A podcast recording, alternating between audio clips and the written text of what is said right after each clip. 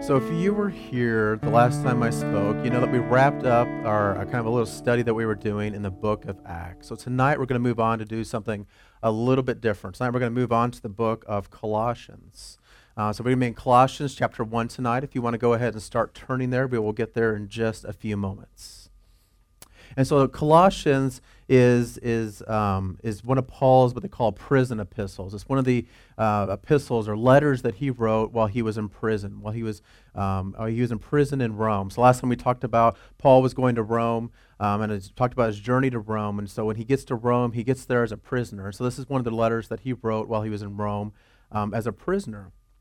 Um, and so um, tonight, as, as we're getting into things, I want you to take a moment and think about a church. Think about a church that you would say that this particular church you're thinking of is a great church. It's an outstanding church in some area. Uh, maybe it's a church that you grew up in. Maybe it's a church that you visited once. Maybe it's a church you saw on TV. Maybe it's New Song. Uh, maybe it's just a church that you've heard about. And as you think about that, I want you to ask yourself a question Why did you choose them? What makes that church great? What characteristics did you use to, to kind of uh, to come up with this church is a great church? How did you judge the quality of that church? Maybe as you're as you were thinking about that, maybe you thought about, well, you know, uh, the, the, this church I'm thinking of, you know, they have the, like went to that church and they welcomed welcomed us and uh, felt very welcome, very friendly. Uh, maybe you thought, well, the, the preaching and teaching the word was just phenomenal at this church. Or maybe the praise and worship was great at this church. Or perhaps they have a strong sense of community. But tonight, I would submit to you that while those things are necessary in order to have a church, those things are not what makes a church outstanding. Think of it this way consider a business. Think of, uh, let's pick on Walmart. They have a small office nearby. They have uh, an accounting office, they have an IT department, they have an HR department, right? And all those things are, are, are, are very important in order for them to operate as a business. But uh, I mean, think about their HR department. Without their HR department, they can't hire people uh, that to, to, to, work in their stores. They can't pay people uh, to, to work for them. And so an HR department is pivotal for their business. But it's not what makes Walmart a great company. Um, it, it, it's, uh, it's not what makes Walmart a great company. I mean, you don't hear people talking about Walmart and their great HR department. Um, so the, the, the, there's just things about it that are, that are, that are common, that are, that are necessary in order for Walmart to operate as a business, but it's not what makes Walmart a great business. What makes Walmart a great business, a great retailer, is its mission. If you've, se- if you've seen any of Walmart's commercials, you probably have heard Walmart's mission statement. It's saving people money so they can live better. And so Walmart, that, that's their mission in, in, in, in life, in business. And so they, they choose to operate and make decisions around that mission, around that goal. And because of that, they have been able to, to, uh, to they're able to sell merchandise uh, for very low prices. And they're a low price leader. And that is what makes Walmart a great business. You know, the same thing can be said for, um, for Amazon. Um, their mission statement is to build a place where people can find and discover anything they might want to buy online. Don't know if you've ever shopped on Amazon.com, but they have a huge selection of items on their website. I'm always surprised when I go out there to search for some obscure thing that they actually carry it um, on their website. And so they too have chosen to operate and make decisions based on their mission. And so, both these cases, they, they know that they, they have uh, their mission defines how they operate, how and the decisions that they make, and that is what separates them above other retailers. But we're not here tonight to talk about business, so let's get back to talking about church. But the same thing can be said about church. There are certain things that are required in order for a church to be a church. You know, there's, there's usually worship, there's usually preaching, and, you know, fill in the blank of whatever you think is important for a church to have. But those aren't the things that make a church great. Those are just the things that are necessary in order for us to have church. So, what makes a church great then, or outstanding? Isn't it the same thing? Isn't it, the, isn't it our mission? Isn't it our mission to go out and to disciple uh, the world, to impact the world for Christ, to turn our world upside down? Isn't that what makes the church great? And so tonight we're going to be looking in Colossians chapter 1 and we're going to be taking a look at a church that Paul says is an outstanding church, is a great church. And this guy, Paul, I think most of you were here for most of the sermons that we preached out of uh, Acts recently, so you know something about Paul. But in case you don't, Paul is a person that's attended a whole bunch of churches in his lifetime. He's spoken at a whole bunch of churches in his lifetime. In the book of Acts, we can see that he planted uh, numerous churches in his lifetime on his three missionary journeys. So Paul knows something about churches.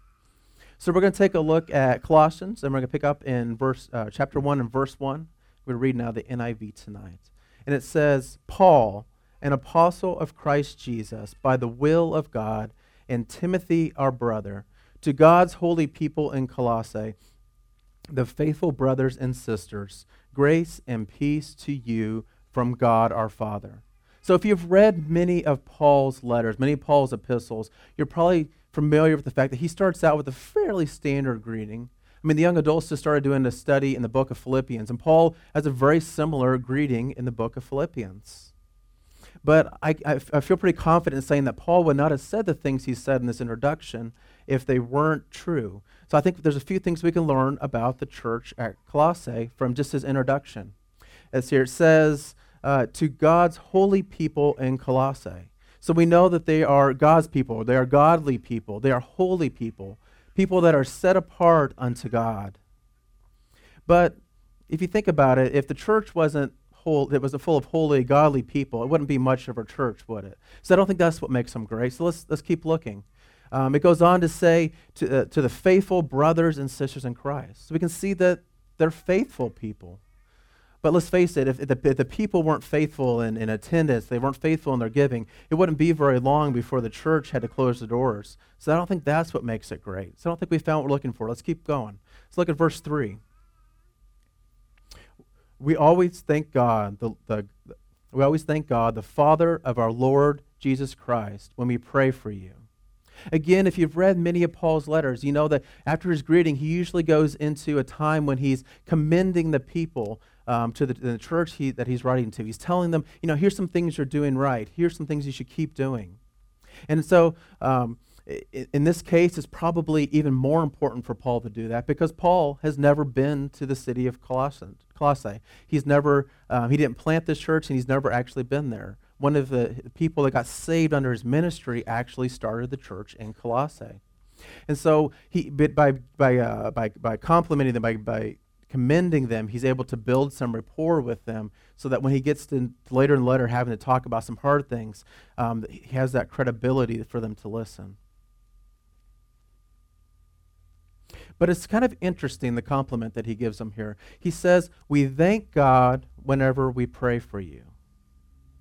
So he's saying that he's thankful for them whenever he prays for them. Or, per, or perhaps another way, he gets excited when he thinks about them and he's praying about them because of what they're doing. So you might ask the question well, why is he so thankful for them? Why is he excited about what's going on? Well, we can find the answer to that tonight in, in verse 6. So we're going to jump down to verse 6 and we'll come back up and catch the other verses here in a second.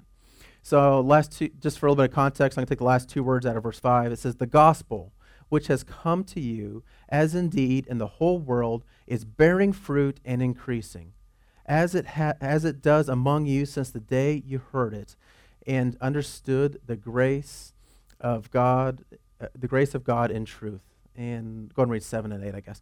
Uh, and just as you have learned it from Epaphras, the person who planted the church, our beloved servants, he is, our, he is a faithful minister in Christ on, on your behalf and has made known to us your love in the Spirit. So, why is Paul thankful whenever he prays for them? Why is he excited about what's going on in the church in Colossae? Because it says there in verse 6 the gospel is bearing fruit and growing throughout the world, just as it's doing among, uh, among you since you have heard it. So, he's, he's thankful to God. He's commending them. He's telling them they're doing a good job. And why? Because their church is growing. And the word and the words that Paul chooses to use here, I think, are significant. So let's take a look at a couple of them. He says, the gospel is bearing fruits. And so that, the, that, word's, that word's bearing fruit in the, in, the, in the original Greek, it literally translates to produce results or to cause results. So Paul is saying, when I think of you, I think of a church that is producing results.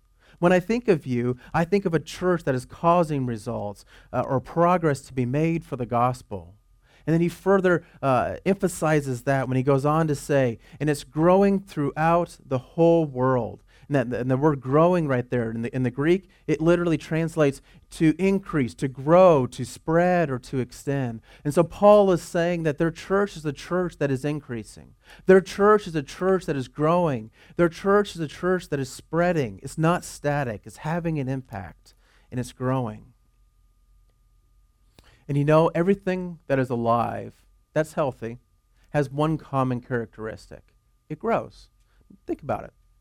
Trees are healthy, they grow. If flowers are healthy, they grow. If people are healthy, we grow.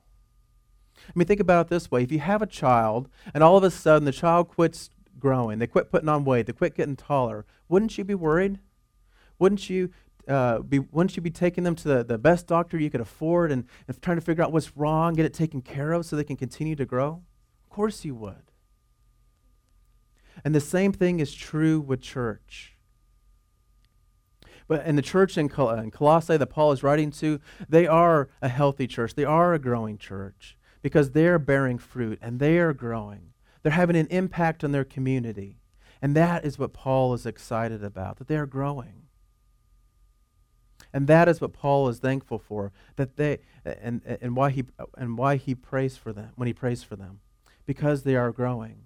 And so tonight, I would submit to you that great churches, that healthy churches, that outstanding churches are churches that are growing, churches that are bearing fruits.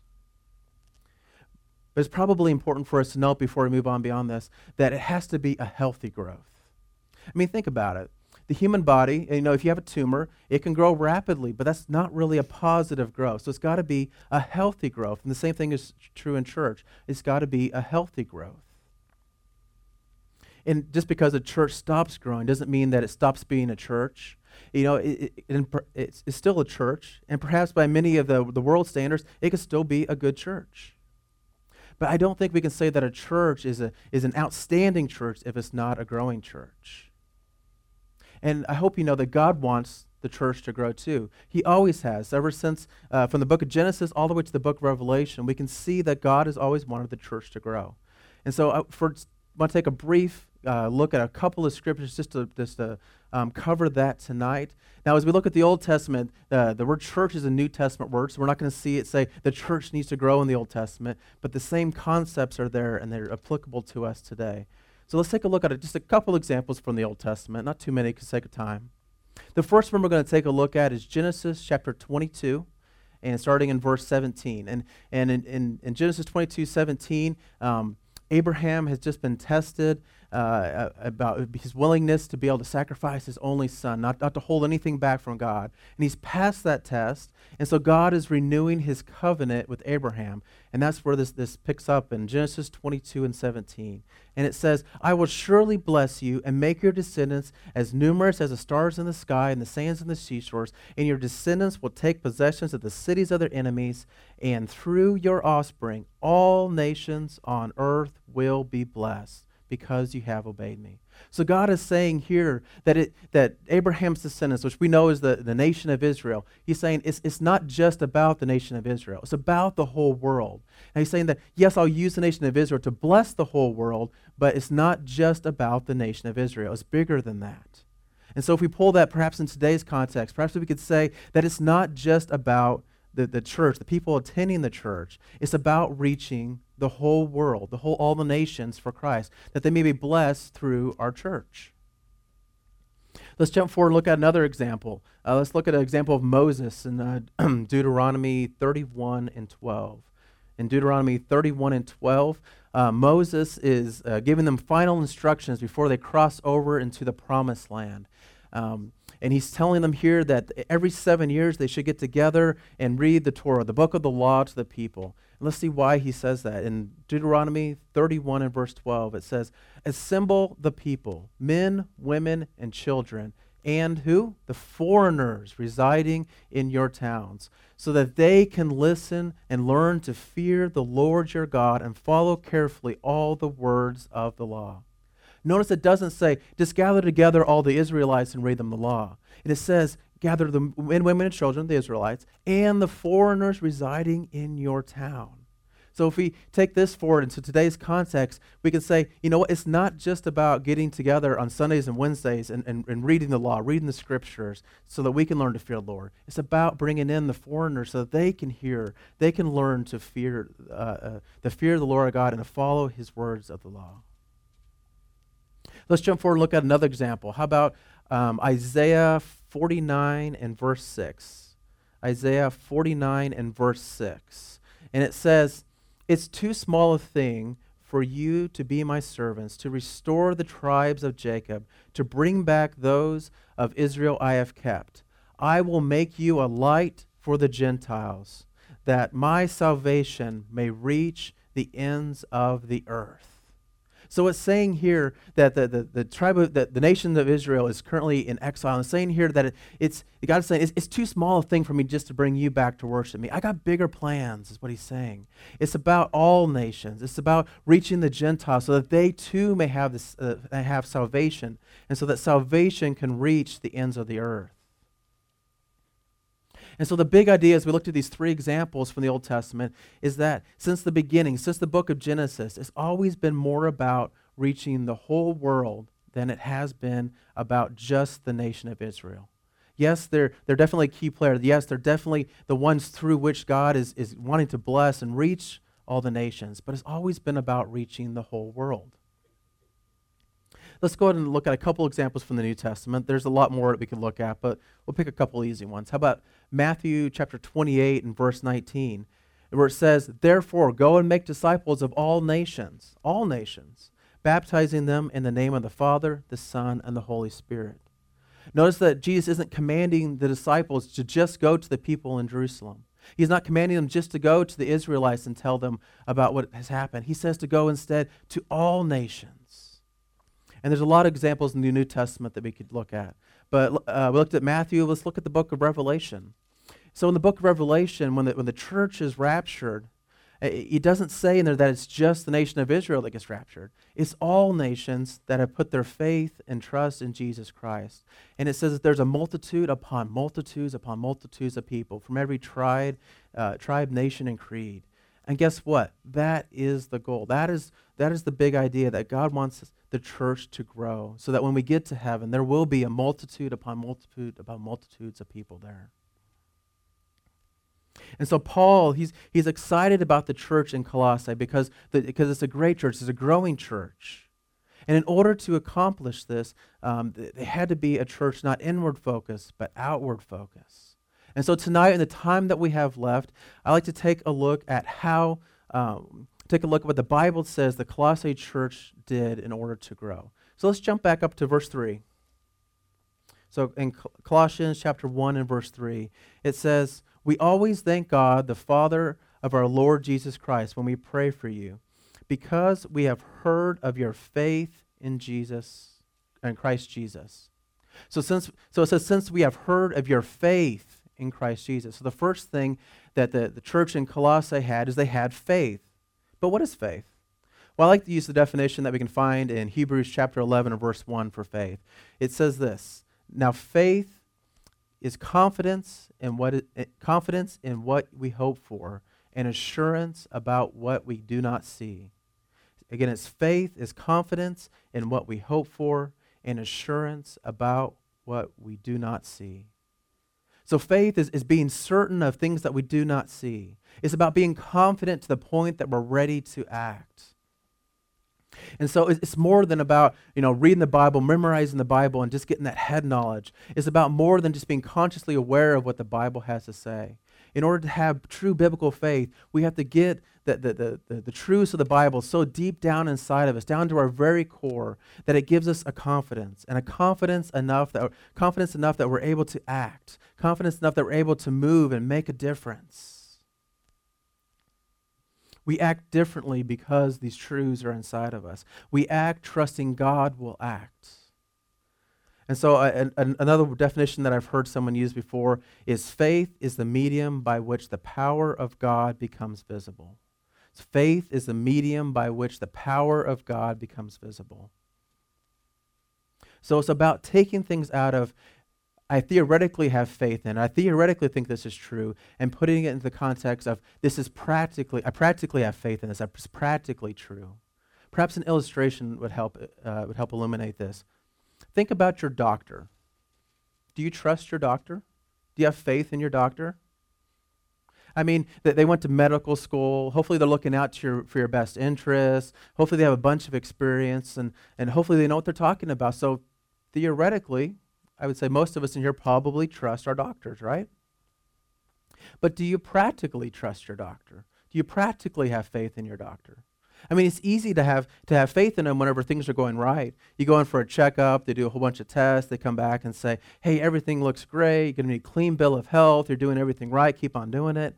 And you, you walk out and you're like, "Yes, I have faith in him. He's telling me I'm doing everything right. Of course, of course, I have faith in him." But what about when you're really sick? What about when you, when you go in and maybe he says, hey, you need to cut this out of your diet right now, or eventually it's going to kill you? Do you have faith in your doctor then? Do you practically trust your doctor then? Do you trust him enough to change the way you live? Or do you just say, ah, this little bit's not going to kill me? Oh, he just meant I couldn't have it three meals a day. One meal a day isn't going to kill me. After all, don't you all know the doctor's just practicing, right? And so it's the same thing with the church. Do you, practic- do you theoretically trust and have faith in what the Bible says? Or do you practically trust and have faith in what the Bible says enough to motivate you to change how you act? The church in Colossae had that faith. And we, but sometimes we as Christians, uh, I mean, we as Christians sometimes say that faith is critical to our faith. But oftentimes, when, when we're talking about faith, it, at least as I was thinking about it, the main time I can think that we normally talk about faith is usually in relationship to, to, to giving your life to the Lord and, being saved and accepting the Lord as your personal Lord and Savior. And it's true, it's very important to have faith then. You cannot be saved without putting your faith in the saving work of Jesus. But at the same, but at the same time, when you come to an altar and you give your life to the Lord and you, have, you put your faith in Him, when you go back to your seat, do you take it with you or do you leave it at the altar? Because the Bible says you should take it with you. The Bible says that, that, that, that when you give your life to the Lord, that, that you should plant a seed in your heart, and that seed of faith should grow over time. If you're healthy, it should grow.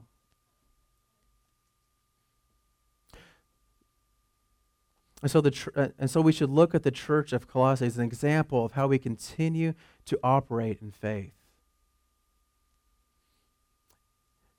And back in the verse in Hebrews, it says that faith is, is, not, by, is not by sight. And so, real ministry that makes a difference, and so, real churches that make a difference do not operate by sight, but they operate and live by faith. An, an example of this would be uh, let's take Walmart example. Whenever they want to build a new store in a place, they go and they pull a whole bunch of statistical data and they, they look for a specific spot and they crunch all the numbers. And at the end of the day, they want to know does it make good business sense to build a store there? Will we be able to get a return on our investment if we spend a certain amount of money building the store? Will we get a return on our investment? And in the same way, when we decided that we were going to build a new church, um, we sat down and we looked at some metrics. We said, hey, over the last so many years, we've had year over year growth in people, we've had year over year growth in, in finances.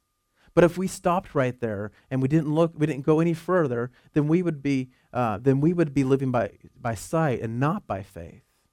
We would just be operating like a business.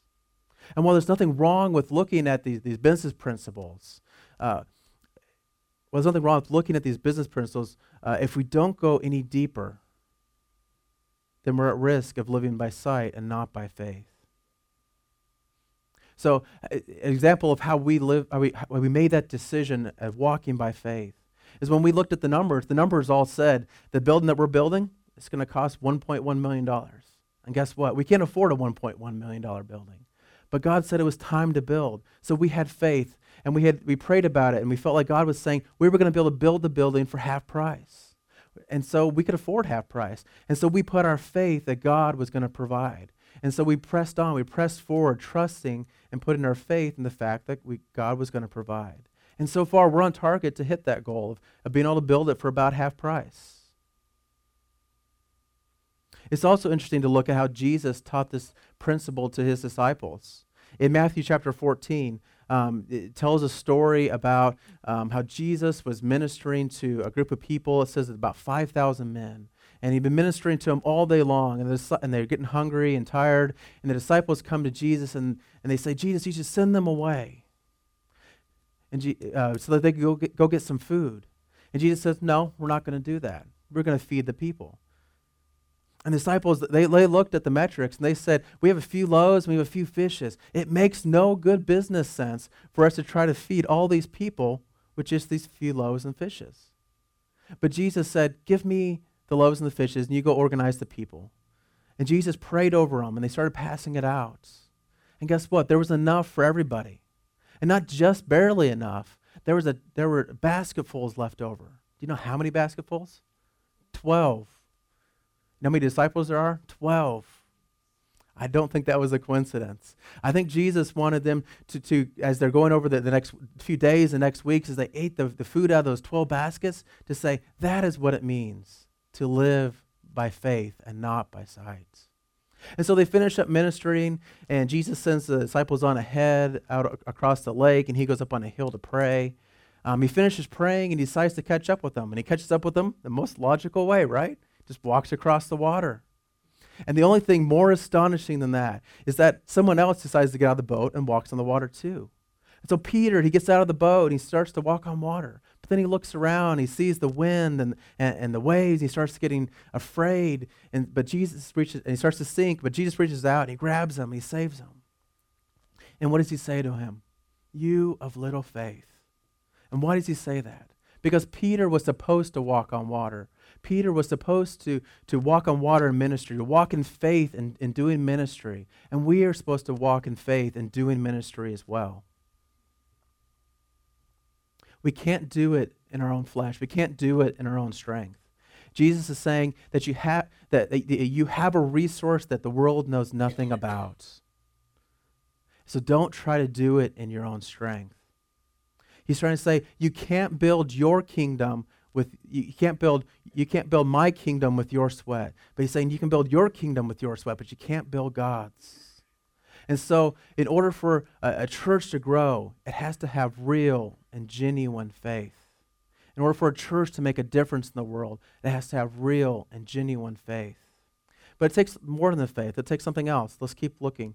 Uh, we'll, we'll go back to verse 3 and just start back from there. So,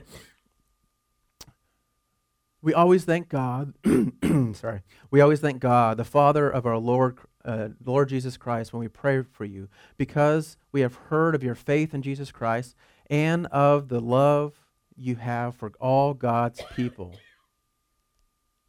So, churches that grow have faith, but they have something more than faith. They have love.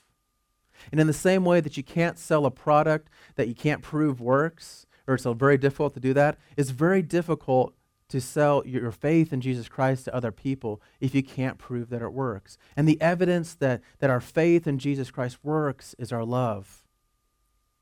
And if you're familiar with the Greek at all, you probably know that there's three words in the Greek that translate to love in English. And in this case, Paul has chosen to use the word agape. So agape love is a selfless love. Agape love is a love that acts for the good of other people.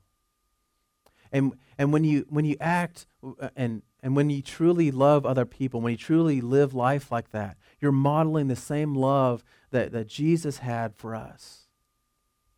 You see, he acted in our best interest, not his, whenever he came down to earth and, and, he, and he died on a cross for us, not for his sins, but for our sins.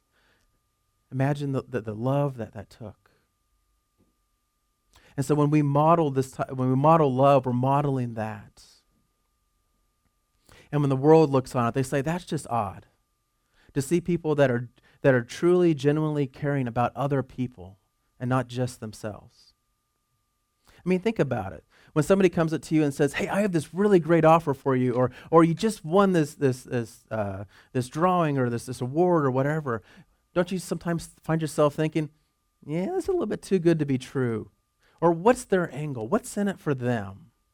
But God's people are different. When God's people come together, it's not about what's my agenda, but what's, but what, uh, but what's yours. It's not about advancing my cause, but what about uh, advancing everybody else's, helping everybody else. And guess what? If we all go into it with that attitude, we end up being better off in the long run. And so, but this idea of, of real, genuine love is odd to the world, and yet people are uh, the people of the world are strangely drawn to it. People stand around and, and they look at it and they, they say, that's just not normal. And they're right, it's not normal. And that's why we can know that it comes from one place, one place only. It comes from God. Paul describes love as, as, as a fruit of the Spirit. I love the fact that he chose the uh, fruit there as, as an example. Because, I mean, think about it. If you have an orange and you want orange juice, it's not very hard. I mean, the, the juice is, is, is this very nature of the orange, is, is what's, what it's made up of. And so all you have to do is simply squeeze it, and the juice pops out. And the same thing is true with us. If God lives within us, and God is love, and you allow Him to dominate your life, and the Holy Spirit to work inside of you, and you produce fruit, and that fruit be, was love, then when we're squeezed, love will pop out of us too. And we'll radiate God's love. And when Christians come together and we're all radiating God's love, we become a beacon to the world. And, we stand apart. And the world stops and they look at us and they say, What's that? And, when we add in the, additional step of faith and we step out and we're, we have the faith enough to act, to go out and to, to, share our faith with people and to boldly reach out to them, and with the credibility of having uh, this love people can look at it and say, I want to live like that. And accept Jesus as a personal Lord and Savior. And the beauty of it is that as, as the faith is planted in them, as, as God begins to work in them, and, and they grow in faith and they grow in love, then, then they too begin to radiate God's love and they radiate God's love to their friends and their family. And the cycle just goes on and repeats and repeats. And the church grows and it grows and it grows until the whole city, the whole world comes to know Christ. There's another example in the Bible where, where God, uh, there's another example in the Bible we can look at where it, sh- it talks about this idea of faith and love and how it affected a church. Let's take a look at Acts chapter 2. Acts chapter 2, starting in verse 42. It says, They devoted themselves to the apostle teaching and to the fellowship, and to the breaking of the bread and to prayer. And everyone was filled with awe uh, at the many signs and wonders that were performed by the apostle. And how did they do those signs and wonders? Through faith. And then continuing on in verse 44, it says, And they, be- and they, and the believers were together and er- had everything in common they sold their property and their possessions, and they gave it to anyone that, who had need. And what is that? It is love. And so the church in Acts, they had faith, they had love, and they made a difference in their community. They made a difference in the world. The Bible says that they turned the world upside down. And the church in, in Colossae, they made a difference in their community through faith and through love. And guess what? We can make a difference in our community through faith and in love. Through faith, not in ourselves, but in God. Because only God, because, because only God, because, only, because it's only through God that we can do it. We can't do it in our own strength. And we have to have faith, faith that faith that's not just theoretical but practical. Faith that drives us to action. Faith that drives us to action to reach out and to share the gospel. Having faith that when people hear the gospel and they accept the gospel, that they're truly better off for it. But faith alone is not enough. It has to be backed up by love. They will know that we are Christians by our love. And no one can argue with the power of love. And I think that is what makes a, a church a truly outstanding church. That is what makes a church grow. It all begins with faith and with love. So if the worship team wants to go ahead and come back, we're going to spend some time in prayer tonight. Um, I'd like to give you a few areas that you might want to focus on as, as we pray. Let me ask you are you living your life with a business playbook, leaving no room for faith? I encourage you to come up to these altars where you once had faith, put your faith in the Lord Jesus Christ, and ask Him to help you to grow in faith. Ask Him to, to give you more faith. Ha- ask Him to help your faith to grow. Ask Him to show you this week where you can, you can, uh, where you can apply your faith in your daily lives. Second, do you find yourself do you find yourself not radiating God's love? I mean, when you're squeezed, is it love and is it God that pops out or is it something else? I mean, sure, we're all a work in progress, but a majority of the time, is it love or is it something else? So if it's not love, would you come to the altar, spend some time asking God to help you grow in the, in the fruits of the Spirit and to change you from the inside out? And tonight, if you do operate in faith, if you do radiate love, why not ask God to help you put your faith into action?